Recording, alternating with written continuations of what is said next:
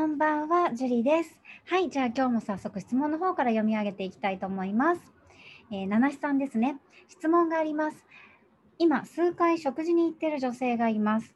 その人は LINE を使っていないため、メールでのやり取りをしております。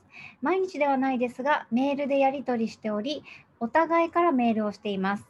一度お茶をしてから僕も忙しくなり、全くメールをしていませんでしたが、突然相手からメールが来て、それから数回お茶や食事に行っております。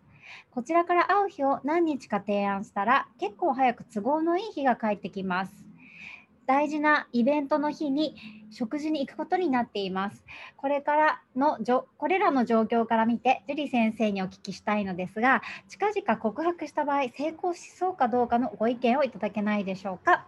大変お忙しいところ申し訳ございませんが、よろしくお願いします。という質問です。七七さん、ありがとうございます。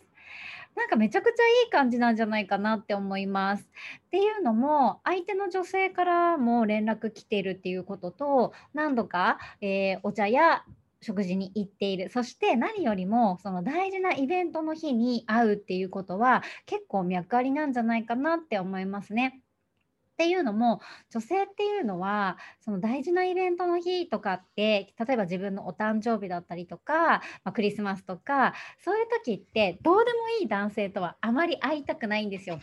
どうでもいい男性と会うくらいだったらもう友達と一緒にいた方がいいとかって思う人が多いんですね。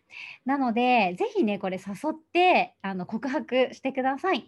で、あまり告白を先延ばしにしてしまうと女性の熱も冷めてしまう場合が大きね、たくさんありますのでこのチャンスを逃さないように七七さんぜひね告白していただいて素敵な彼女をゲットしていただけたら嬉しいです。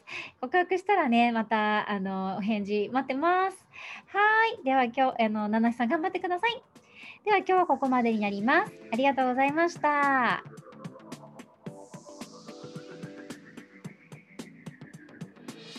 番組を聞いているあなたにプレゼントがあります受け取り方は簡単。ネットで恋愛婚活スタイリスト樹と検索して樹のオフィシャルサイトにアクセスしてください。次にトップページの右側にある無料動画プレゼントをクリック。表示されたプレゼントフォームにメールアドレスを登録して送信するだけ。ポッドキャストでは語られない極秘テクニックをお届けします。また質問は今から申し上げるメールアドレスにお願いします。Info アットマーク juriarima.com info アットマーク juriarima.com です。